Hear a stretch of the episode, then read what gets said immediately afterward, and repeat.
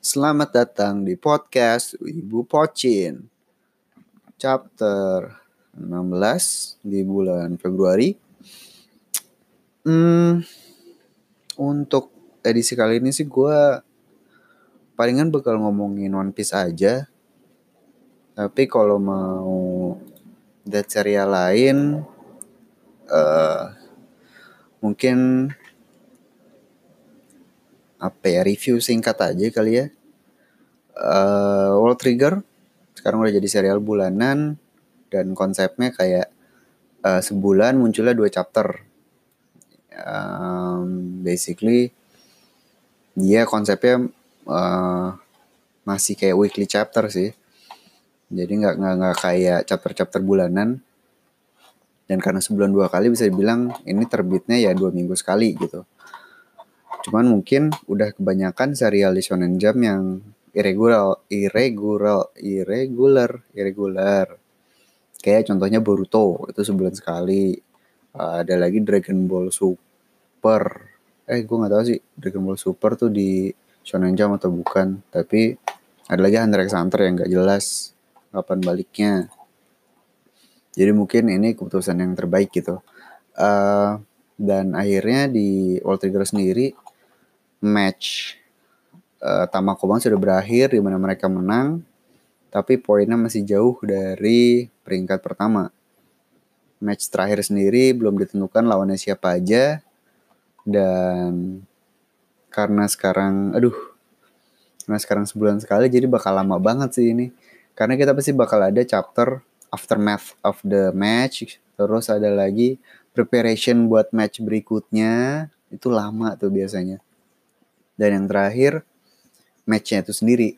Belum lagi kalau ada plot-plot yang nyambung sama uh, The Neighbor gitu dengan para alien. Itu bisa lebih lama lagi tuh. Jadi gue nggak tahu lah kapan ini Osamu dan kawan-kawan bisa pergi melakukan misi ekspedisi. Uh, terus ada lagi Nanatsu no Taizai. Wah ini akhirnya akhirnya jadi juga Meliodas karena gue udah agak bosan sebenarnya sama si di original demon ini. Battle-nya agak-agak uh, membosankan gitu. Dan meskipun Mile udah mendapatkan kembali kemampuan uh, sunshine gitu dari Escanor tapi ya gitu-gitu aja. Dan akhirnya Meliodas uh, bangkit sebagai Demon King. Uh, badannya udah jadi dewasa gitu kan tapi sayangnya ada sebuah twist di mana itu bukan Meliodas. Kita nggak tahu di mana jiwa Meliodas berada, tapi tubuhnya sendiri sudah diambil oli, alih oleh uh, sang Demon King yang asli gitu. Yang artinya uh, kita baru saja menyaksikan kelahiran sebuah uh, the final boss gitu which is the Demon King himself yang punya kemampuan dan tubuh yang lebih fresh, yang lebih muda gitu. Nah, dengan ini sih berarti udah jelas bahwa Meliodas yang kita lihat gitu, Meliodas yang lemah, itu nanti jiwanya bakal masuk ke situ. Cuman itu artinya kita ke bakal melihat Meliodas yang lemah gitu loh dalam artian dia nggak punya kemampuan demon, dia nggak punya commandments apa pun. Jadi gue nggak tahu sih nanti dia back into actionnya bakal kayak gimana yang masuk akal gitu dalam artian kalau dia nggak punya power gimana dia bakal dapat power dan powernya itu bakal kayak gimana. Terus juga ban akhirnya muncul gitu kan udah sekian lama dan mestinya kita bakal melihat sebuah rematch gitu kan antara ban dengan Meliodas dalam tanda kutip karena ini aslinya Demon King. Dan lucunya adalah karena mereka sudah pernah berantem sebelumnya di dunia di Purgatory ini bakal jadi rematch yang menarik sih karena Ban udah tahu kan bisa dibilang trik-trik buat melawan Demon King gitu. Cuman overall ini duelnya palingan bakal bentar doang. Pasti nanti bakal keroyokan. Dan ini kalau kata temen gue sih udah kayak Naruto aja tuh zaman Madara. Madara versus all shinobi di dunia gitu kan. Keroyokan satu lawan seribu.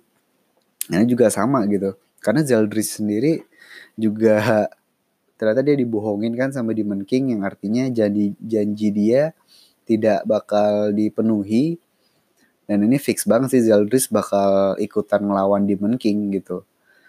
Si original original demon juga udah eh gue nggak tahu udah kalah apa belum ya. Tapi kalau belum kalah sih uh, mestinya ada di pihaknya Demon King juga. Jadi uh, misalnya chapter depan bakal lebih gila lagi berantemnya uh, dan gue udah lama banget gak ngeliat ban berantem so it should be fun and selanjutnya Boku no Hero akhirnya kelas A lawan kelas B selesai, kelas A menang dan Shinsho akhirnya diterima di kelas Hero walaupun belum tahu bakal masuk kelas A atau kelas B. Uh, ya overall oke okay lah. Terus apa lagi nih? Uh, oh ya kalian yang belum baca ini ada serial baru dari Shonen Jump namanya Chain Chain Man manusia gergaji besi. Eh manusia gergaji mesin. Uh, eh, gue enjoy banget bacanya karena dia seperti apa ya serial-serial modern shonen modern tuh sekarang banyak yang uh, menghilangkan uh, apa ya menurut gue lebih mature gitu dalam artian gak ada tuh karakter muncul terus tiba-tiba ada kotak string nama siapa jabatan kekuatan bla bla bla bla kayak gitu. Di sini tuh bener-bener apa ya plain banget. Nggak ada kotak dialog nggak ada uh, kotak perkenalan karakter nggak ada uh, motivasi yang muluk-muluk atau idealis nggak ada uh, system of the worldnya atau world buildingnya menurut gue ini sengaja lagi di ditahan dulu gitu. Jadi kita untuk ini baru 9 chapter jadi untuk 9 chapter awal awal ini kita cuma menikmati perjalanan si tokoh utama gitu kan di mana dia pengen hidup normal dan lucu aja gitu enjoy dia berantem uh, dan alasannya simple banget karena dia cuma pengen uh, pengen grepe-grepe cewek gitu karena dia nggak pernah. I don't know so simple gitu. Kalian bisa baca dan nggak bakal mikir apa-apa dan kalian bakal suka karena it's so simple. Gak usah mikir macem-macem gak usah expect things gitu. Dan gue yakin sih nanti bakal itu bakal terjadi gitu. Tapi ini salah satu trik yang bagus menurut gue kalau lu baru memulai sebuah serial manga jadi jangan jadi nggak usah di setup dulu dunianya atau cara kekuatannya bekerja tapi fokus ke karakter fokus ke fokus eh bener fokus ke karakter biarkan dia mengalir gitu kasih cerita yang simple dan menurut gue itu salah satu formula formula sukses sih untuk membuat serial manga yang populer. Uh, terutama kalau lo belum punya nama gitu ya kalau belum punya nama belum terkenal gitu kan. Menurut gue ini trik yang bagus sih. Karena gue so far sangat enjoy dengan Chainsaw Man. Dan ya gue nggak tahu kalau nanti begitu plotnya melebar atau gimana bakal jadi lebih kompleks atau enggak itu gue nggak tahu bakal tetap enjoy atau enggak. Tapi yang jelas sekarang gue enjoy banget bacanya.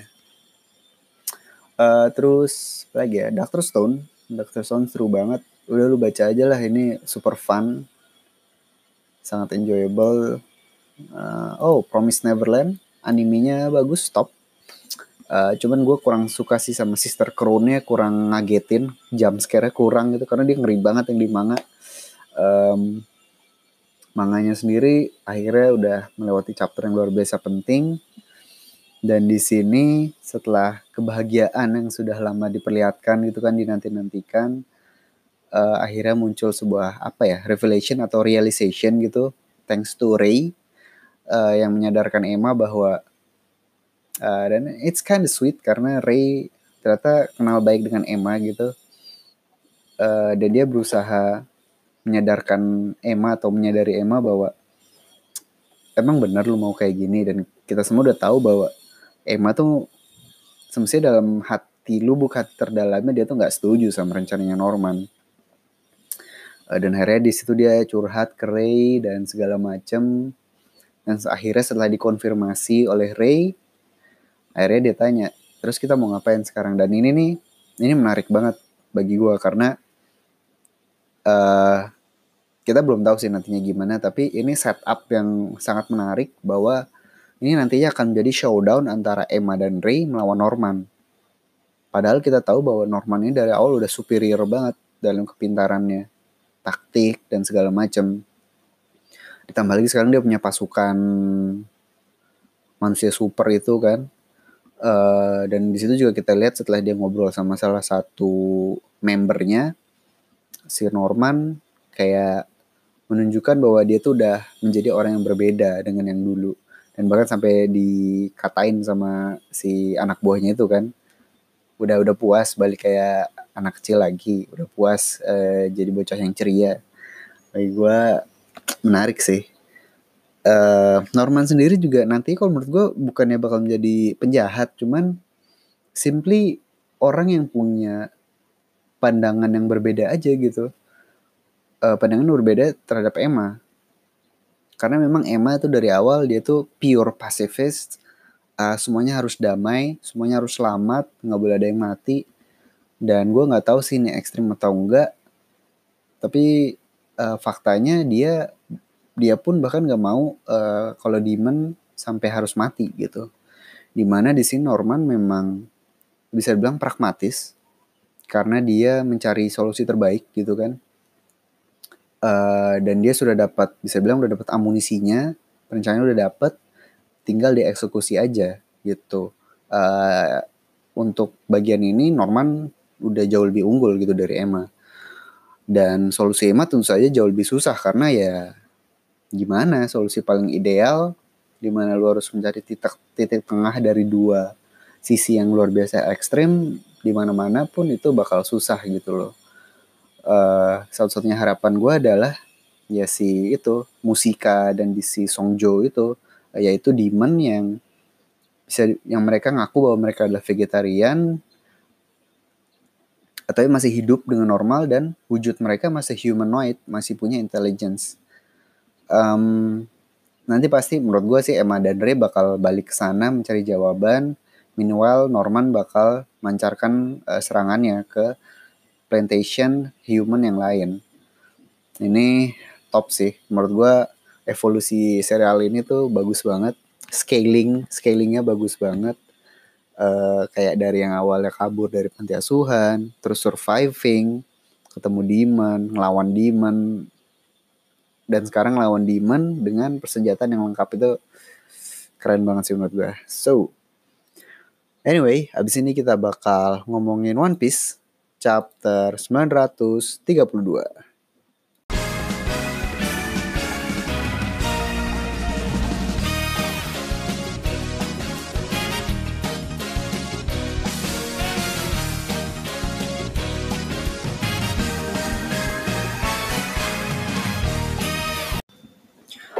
One Piece chapter 932 dengan judul Sang Shogun dan Sang Oiran chapter yang cukup simple karena semua scene yang terjadi di chapter ini itu tuh full diambil di dalam kastilnya Orochi saat sedang berlangsungnya pestanya dia gitu.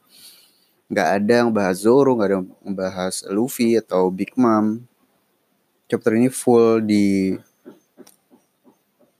bagian tersebut dan maka dari itu juga untuk pembahasan gue kali ini gue bakal coba fokus di tiga hal yaitu mengenai Robin dan uh, khususnya mengenai kenapa dia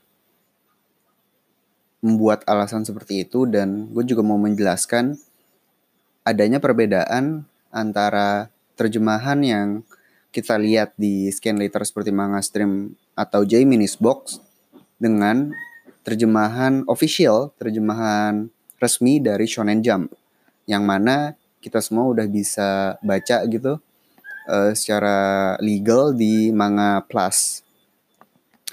Oke, okay. uh, eh, bahasan kedua adalah mengenai Orochi, Shogun Orochi, uh, di mana kita bakal melihat lebih dalam tentang uh, sifatnya dia atau personalitinya dia dan yang terakhir kita akan membahas Komurasaki yang perlahan-perlahan ini mulai terbuka nih. Dia juga mirip seperti Orochi dalam hal kita akan melihat bagaimana true nature-nya si cewek ini gitu. Jadi oke, okay, langsung aja. Chapter ini dibuka dengan sebuah permainan musik oleh Komurasaki yang sayangnya bakal kita skip dulu karena untuk segmen kali ini kita coba bahas Robin dulu gitu. Nanti kita bakal balik lagi ke adegan ini saat kita bahas Komurasaki. So, Robin ditangkap oleh pasukan Oniwa Banshu dan dia diberikan satu kesempatan gitu untuk memberikan alasannya kenapa dia ada di ruangan itu dan di sini yang terjadi adalah Robin mengaku bahwa dia adalah uh, Ox Tree Boy alias uh, The Witching Hour Boy alias Ushimitsu Kozu alias si pencuri ala Robin Hood gitu yang suka mencuri malam-malam dari rumah orang-orang kaya dan hasilnya dibagikan kepada uh, rakyat-rakyat Wano yang miskin. Setelah dia ngomong itu malah ditangkap dan untungnya Robin punya teknik. Sekarang dia punya teknik kagi bunshin gitu kan. Dia bisa bukan cuma uh, memunculkan satu dua bagian tubuh tapi dia bisa memunculkan full clone gitu dari tubuhnya. Jadi uh, relatif aman lah. Nah tapi di sini gue jujur aja gue bingung waktu pertama baca. Gue gue berusaha uh, memahami gitu apakah yang Robin bilang ini apakah bluffnya Robin ini tuh berhasil dan kalau berhasil uh, emang apa dampak positifnya dan kalau gagal uh, dan nampaknya gagal gitu kan karena dia ditangkap. Tapi di lain pihak aku juga ngerasa bahwa dia tuh berhasil. Jadi uh, my initial thought waktu baca di scannya Manga Stream adalah Robin uh, bohongnya gagal gitu karena dia ditangkap. Tapi on the bigger picture dia sukses karena dia berhasil mengelabui Oniwa Banshu bahwa dan dia bisa keep her identity sebagai seorang straw hat gitu loh. Jadi uh, kan memang objektifnya dari awal nggak boleh ketahuan kalau ada aliansi topi jerami di negara Wano gitu kan. Um, dan kalau sampai Robin ketahuan ya ini bakal mirip kayak Sanji kemarin gitu bahwa bakal ya mission failed gitu kan. Jadi karena si Robin ngaku sebagai uh, Oshimitsu Kozu itu uh, eh, gue anggap berhasil gitu. Karena walaupun ditangkap seenggaknya dia nggak dia bukan ditangkap sebagai seorang straw hat sebagai seorang bajak laut gitu. Yang mana itu bakal benar-benar membuat keadaan jadi runyam nah tapi ternyata abis gue baca lagi di terjemahan yang resmi dari Fizz uh, Shonen Jump yang kita bisa baca semua di Manga Plus secara gratis by the way um, di situ tuh kalimat yang diucapkan oleh si Fukuro Kujo uh, bosnya Oniwa Banshu itu beda dan dan yang disebutkan sama si uh, anak buahnya juga yang nangkep Robin itu beda lagi. Nah itu benar-benar mengubah konteks dari dialog mereka gitu loh. Jadi kalau yang di official translation, Robin ngaku dia adalah uh, Ushimitsu Kozu, Terus si bosnya si uh, Fukuro Kujo ini bilang kayak uh, kayak wow a very clever answer. Tapi abis itu malah tangkap dia. Abis dia tangkap, salah satu Oniwa Banchu bilang bahwa uh, sayang sekali tapi Ushimitsu Kozu baru saja muncul di daerah ibu kota belum lama ini gitu. Ada laporan di dekat ibu kota bahwa dia muncul. Yang artinya kebohongan Robin uh, ketahuan gitu loh. Dan dialog dari si Fukuro Kujo itu menurut gue lebih ke uh, sarkasme gitu bahwa uh, oh jawaban yang sungguh pintar tangkap dia gitu maksud gue uh, mungkin karakternya memang seperti itu nanti kalau kita lihat lagi dialog dia lebih banyak tapi yang gue tangkap adalah ini adalah sebuah uh, attempt at sarcasm dari si Fukuro Kujo yang uh, menolak mentah-mentah uh, kebohongan dari Robin gitu loh. karena jelas-jelas mereka baru aja dapat laporan mengenai uh, the real Ushimitsu Kozu yang lagi ada di ibu kota. Dan dengan konteks tersebut, gue ambil kesimpulan bahwa Robin gagal gitu loh. Uh, karena setelah dia kabur, berhasil kabur pun dia masih dicari-cari dan mereka masih mau tahu dong dia sebenarnya siapa karena jelas-jelas dia bukan Ushimitsu Kozu gitu. Dan kerennya Robin setelah menggunakan kage, kage bunshin, dia masih uh, she still in the mission, dia masih berusaha menjalankan misinya dan akhirnya dia malah lanjut masuk ke ruangan pesta gitu loh untuk bertemu dengan Orochi. Dan kayaknya tujuan berikutnya adalah mencari informasi dari si shogun langsung gitu. Karena dia nanya tentang Pulau Onigashima dan hal-hal lain. Walaupun dia mesti sambil sembunyi-sembunyi gitu kan dia pakai topeng di samping gitu. Karena ninja-ninjanya udah mengepung ruangan tersebut sebenarnya. Nah, uh, in conclusion, gue sedikit kecewa gitu dengan Robin karena dia kan memang dari awal dia kerjanya mata-mata kan. Dari awal dia kerjanya mata-mata di Baroque Works.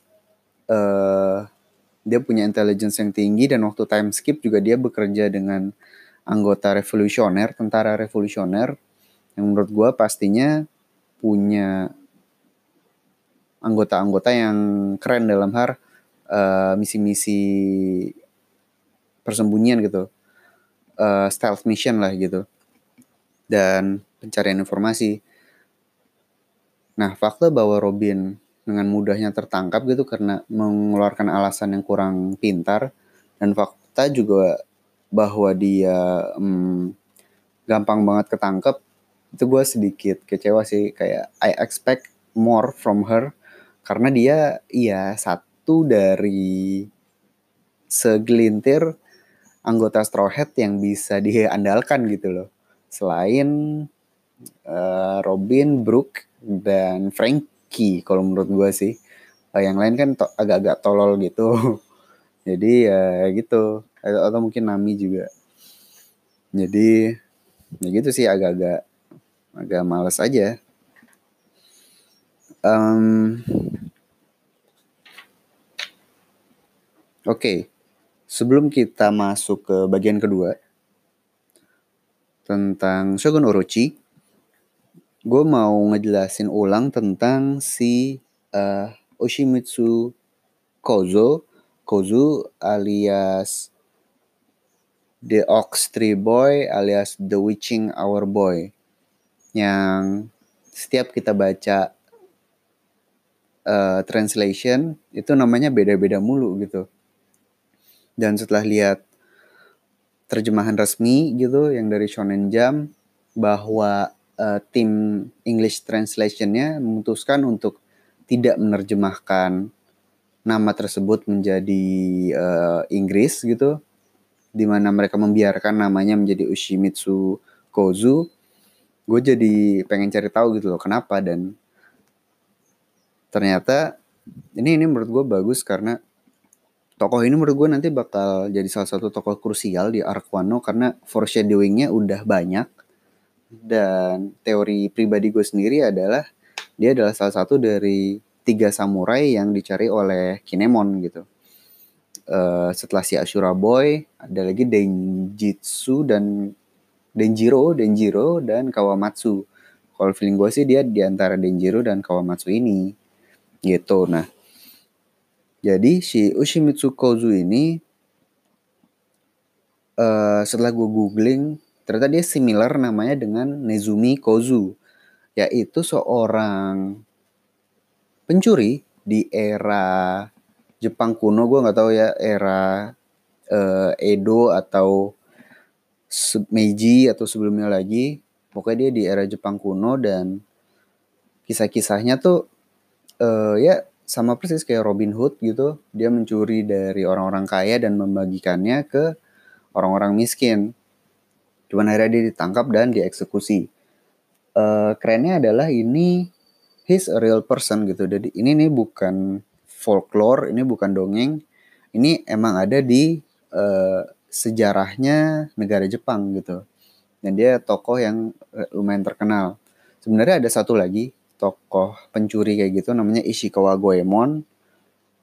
Dan Goemon ini lebih ini sih lebih sering di reference uh, dalam pop culture gitu mungkin karena desainnya lebih menarik atau kenapa entahlah tapi mereka berdua ini mirip sama-sama pencuri yang bertujuan untuk membagikan hasil curiannya kepada rakyat jelata gitu. Nah, oke, okay. Kalau dari Ushimitsu Kozu mungkin ya kira-kira udah dapet lah referensinya gitu kan. Karena ini based on a real uh, historical character di Jepang.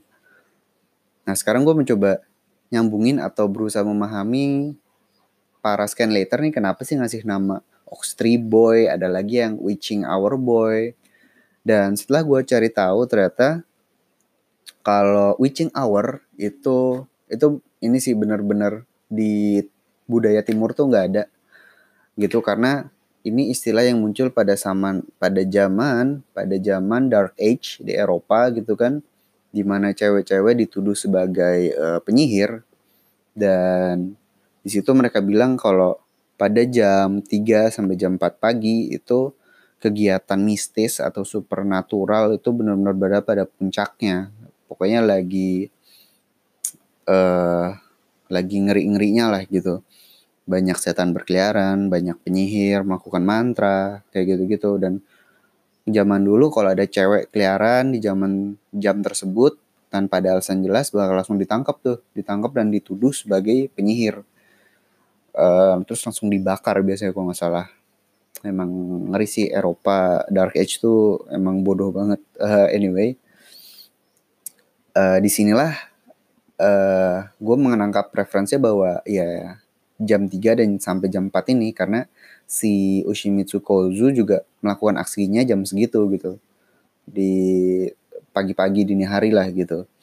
Ya kayak maling TV aja.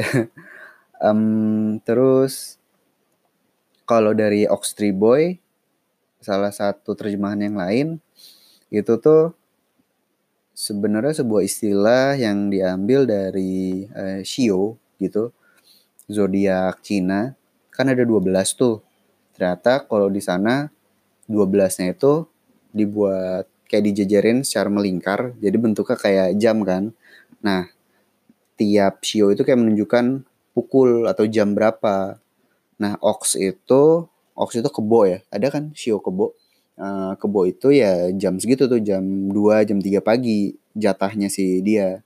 Jadi witching hour dan ox tree itu ya konteksnya sama dalam hal uh, aksi yang dilakukan oleh si pencuri itu jam segitu gitu. Nah, uh, mungkin balik lagi ke witching hour di mana itu adalah jam yang katanya kegiatan mistis lagi ngeri-ngerinya gitu. Gue menganggap agak unik aja sih karena emang kita nggak nggak nggak ada kan budaya kayak gitu dalam sejarah kita juga penyihir atau apa tuh ya ya bukan bukan budaya sini lah, bukan budaya Asia malah. Yang ada juga jam 3 sampai jam 4 pagi bagus. Kan sepertiga malam terakhir.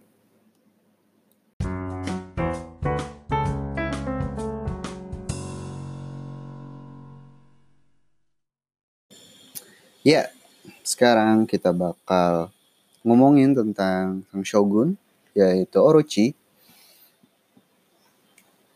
Adegan dia itu dibuka setelah Robin masuk lagi kan ke ruangan pestanya dan di situ ada yang lagi ngobrol dengan Kyoshiro ngomongin tentang bagaimana dia harus uh, mau nggak mau gitu ya mengirim anak buahnya bahkan dia mengirim anak buah Kaido yang top untuk menghajar Sanji.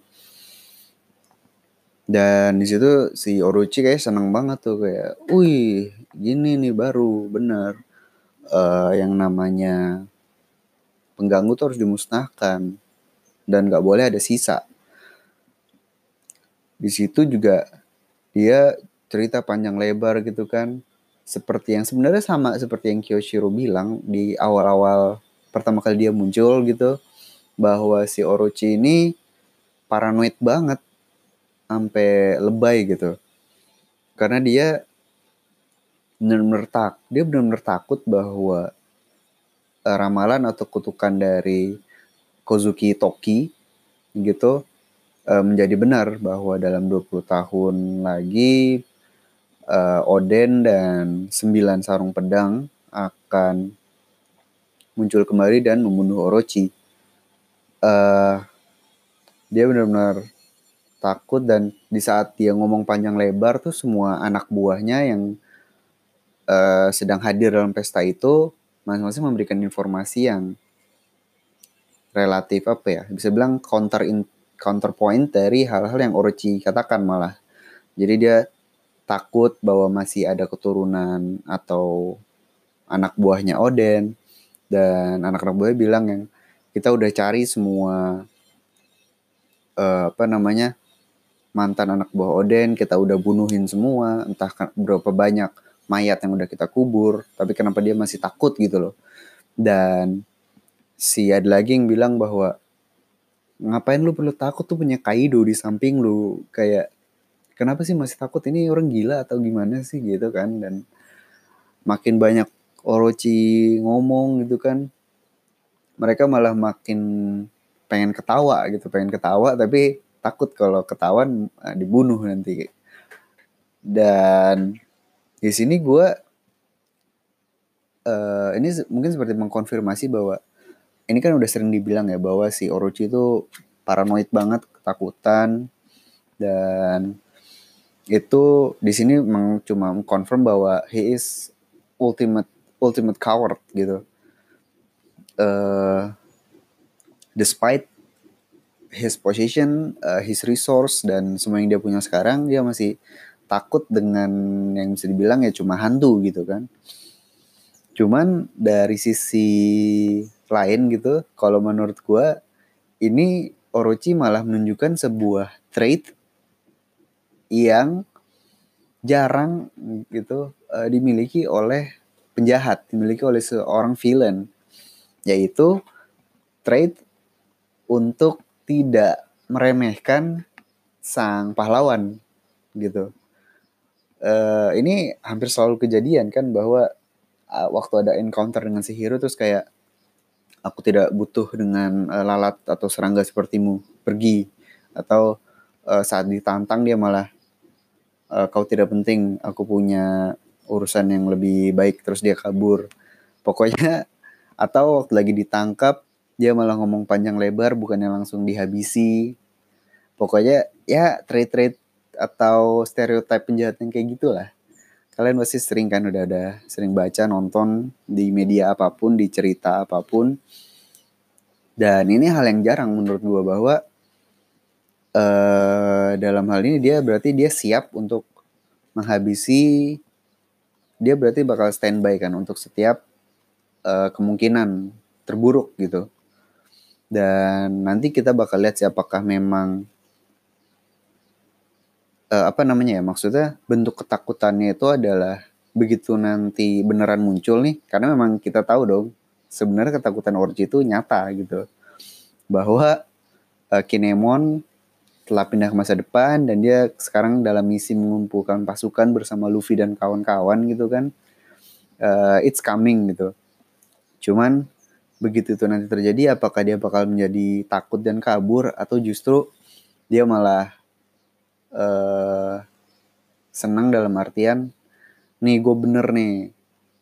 Uh, dan karena kalian udah muncul saatnya gue hancurkan. Itu kita masih belum tahu sih tapi menurut gue ini menarik karena uh, kita bakal melihat calon-calon uh, penjahat yang tidak seperti biasanya gitu. Um, so yeah that's something dan tentu saja di tengah-tengah pembicaraan dia, tengah pidatonya, sayangnya ada yang ketawa dan of course it will be Otoko si bocah yang ketawa mulu dalam keadaan apa pun uh, tebakan gue sih kayak pesta ini tuh jarang-jarang bahwa yang kali ini diadakan karena mau ada persiapan untuk the Fire Festival yang di Pulau Onigashima gitu. Jadi uh, dan kehadiran Komurasaki juga kan katanya udah dinanti-nanti sama Orochi yang berarti uh, Komurasaki dan para anak buahnya gitu kan para pengawalnya baru datang ya di hari itu bersama Robin dan yang lain-lain. Jadi uh, ya wajar kalau mereka nggak tahu bahwa Otoko akan melakukan hal seperti itu si Otoko sendiri juga gue udah pernah bilang bahwa dia ini kemungkinan besar dia berasal di desa tempat di mana uh, Zoro berada sekarang gitu. Dia kan lagi ditemenin sama si Ebisu itu tuh. Dan warga desanya semuanya juga pada ketawa-ketawa kan. Jadi uh, feeling gue gitu sih. Dan tentu saja karena ada yang ketawa, Orochi marah gitu kan. Dia langsung ambil pedangnya dan langsung mau membunuh si Otoko. Uh, Yang menarik adalah si Orochi dia mengeluarkan pedangnya kan. Dan ya sebenarnya desain pedangnya kayak pedang standar. Tapi gue masih berharap bahwa nanti teori gue bakal benar bahwa uh, Orochi ini memiliki pedang pedang uh, yang top tier lah, yang top grade.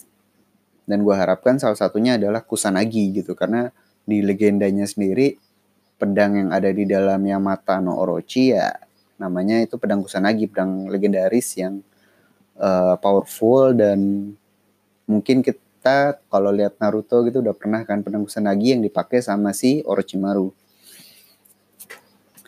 Nah, uh, di saat marah gitu dia pelan-pelan apa namanya karena kemarahan memuncak gitu kan sampai akhirnya ditampar sama Komurasaki kemarin memuncak dan akhirnya dia malah jadi berubah jadi beast formnya yang udah kita tunggu yaitu uh, Hydra atau Orochi uh, Yamata no Orochi sang naga berkepala delapan. Sebelum berubah tuh coba kalian perhatiin deh jadi kayak pertama matanya pelan-pelan berubah jadi kayak mata reptil terus nanti giginya lama-lama tumbuh terus langsung langsung jadi uh, full full beast menurut gue detail yang lumayan menarik sih dari Oda Uh, so it's here Yamata no Orochi. Desainnya gimana ya? Ya ternyata ya gitu aja dalam artian muka dia jadi naga gitu dan ada delapan kepala naga lain yang mirip juga sama dia. Uh, sebenarnya nggak jelek sih, cuman karena base-nya memang kurang meyakinkan jadinya ya gitulah. Tapi menurut gue keren kok lumayan. Dan sebenarnya yang gue lebih penasaran adalah apakah setiap kepala itu memiliki uh, personality masing-masing gitu. Apakah tiap kepala bisa ngomong dan mikir? Apakah semuanya cuma uh, ngebeo gitu dari, dari omongan kepala induknya si Orochi atau gimana? Gitu. Kalau misalkan ternyata tiap kepala bisa ngomong dan mikir itu menurut menurut gue bakal menarik banget karena itu bakal menambah uh, a ton of layers of personality kepada dirinya Orochi gitu. Dan mungkin dari situ kita bisa tahu kenapa dia sangat paranoid kenapa dia gimana suka marah dan hal-hal lain gitu. Uh, ya nanti kita bakal lihat gitu apakah memang seperti itu uh, kenyataannya ataukah lebih boring gitu kan.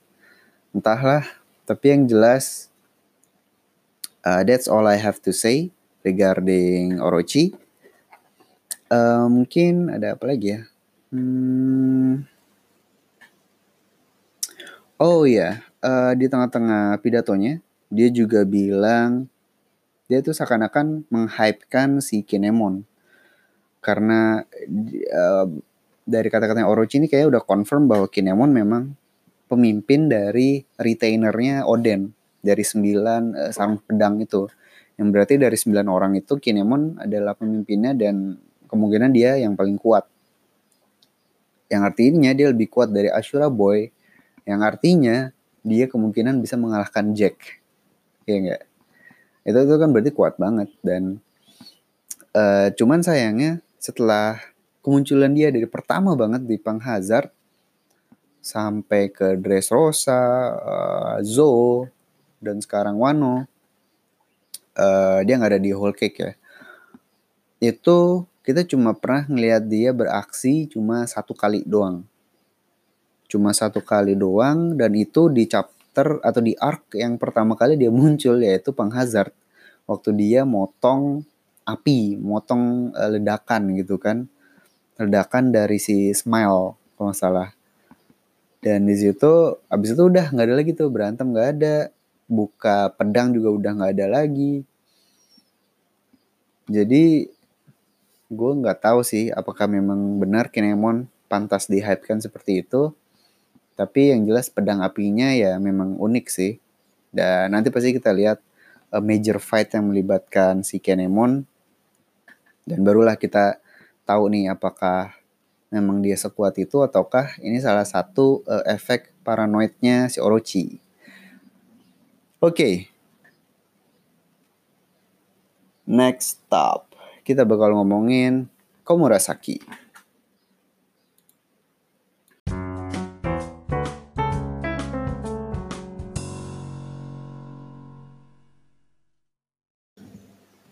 Seperti yang udah gue janjikan gitu di awal, setelah kita bahas Robin dan Orochi, kita sekarang bakal bahas Komurasaki. Dan untuk itu kita bakal balik lagi ke halaman pembuka dari chapter 932 di mana Komurasaki memainkan sebuah uh, alunan lagu gitu kan dengan gitar tradisional Jepang dan dia memainkannya sambil menggunakan topeng gitu. Para penonton yang sudah menantikan lagu tersebut. Sekaligus juga mereka bertanya-tanya kenapa kalau lagi main lagu itu dia pakai topeng gitu. Ya, ya itu seakan-akan foreshadowing akan sesuatu misteri yang nantinya bakal terungkap kan.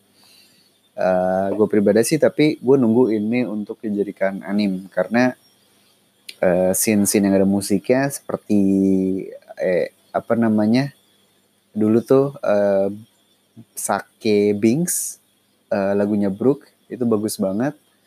Terus juga waktu Whole Cake kan dengan tema apa namanya ala-ala Disney dengan bunga-bunga dan uh, benda-benda mati yang menyanyi kayak gitu juga itu juga lumayan keren.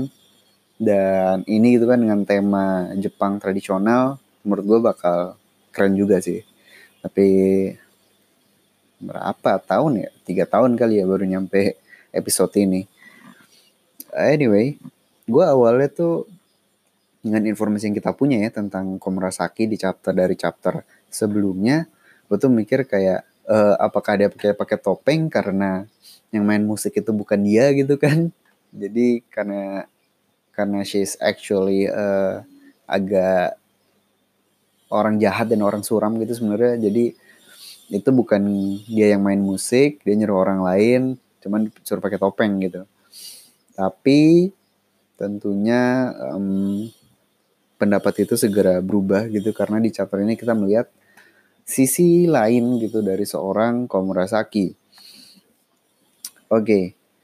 Uh, eh, dan sepanjang dia main musik juga dan sepanjang dia apa namanya ngegodain si Orochi dan hal-hal lain gitu uh, semua atau banyak dari pengunjung pesta dan teman-temannya si teman-teman geishanya si uh, Komurasaki juga pada bilang ah belum tahu aja dia kelakuan aslinya si Komurasaki terus kayak gitu-gitu kan. Semuanya pada bilang aduh gue uh, ngiri nih sama si Shogun tapi ah bodo amat lah. Dia gak mungkin suka juga sama gue dan gue juga nggak bisa ngehandle uh, sifat aslinya dia gitu gitu kan. Dan kalau menurut gue sih itu semua uh, merefer ke flashback tentang Komurasaki yang udah kita lihat bahwa dia morotin laki orang gitu kan. Dia sangat kejam. Abis hartanya abis ditinggalin yang kayak gitu-gitu. Uh, menurut gua mereka ref, nge-refernya ke situ gitu.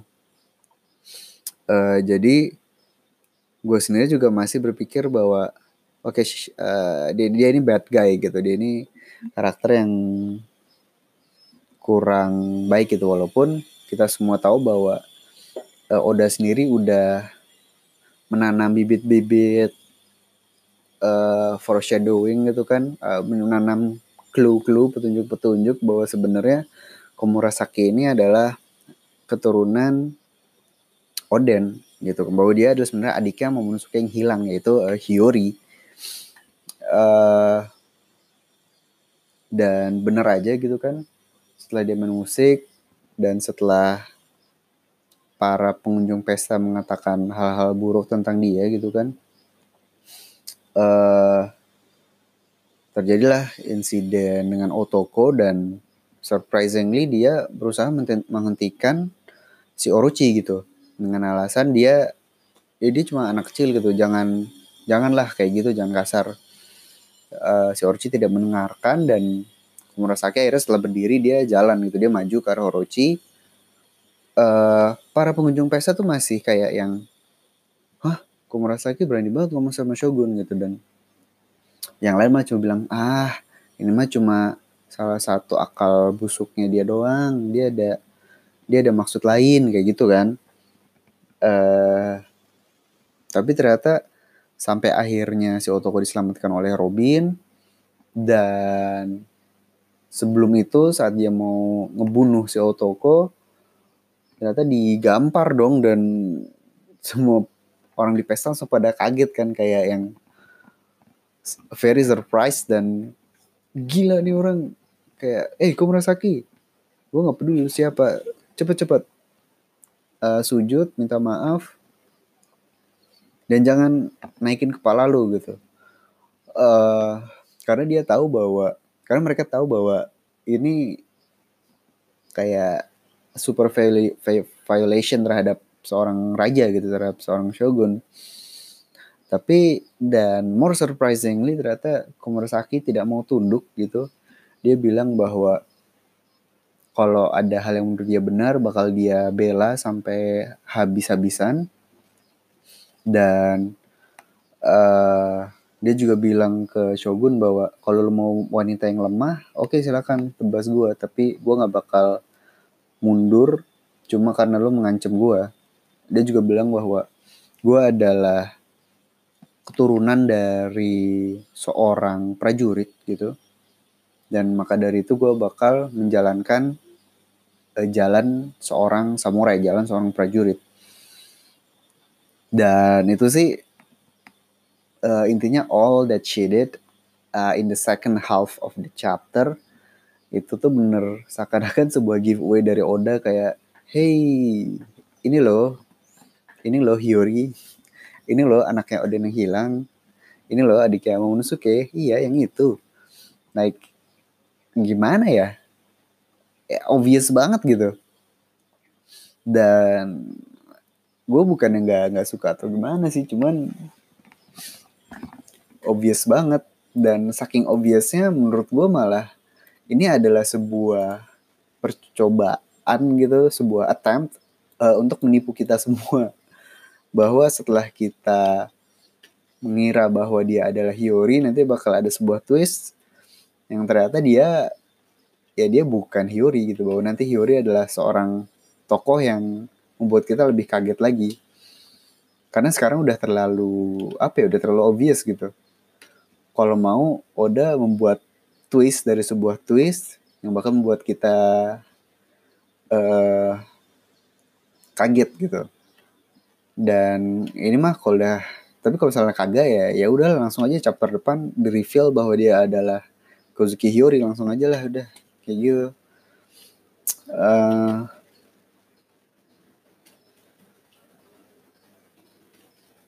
tindakannya dia sendiri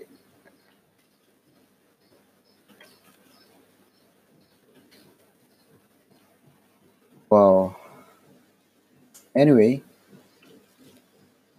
uh, kita nggak tahu kan setelah nanti nih chapter depan setelah Orochi menampilkan wujud naganya apakah Komurasaki bakal tetap diam atau kabur atau gimana uh, ditambah lagi Robin juga ketahuan kan jadinya bakal chaos banget dan kita nggak tahu ini pestanya bakal runyam atau gimana apakah Robin ketangkap apakah Komurasaki bakal dihajar sama Orochi Uh, tapi yang lebih menarik adalah dua panel terakhir bahwa tiba-tiba Kyoshiro bangkit dan menarik pedangnya. That's menurut gue tuh uh, gila sih karena dia dia mau ngapain gitu.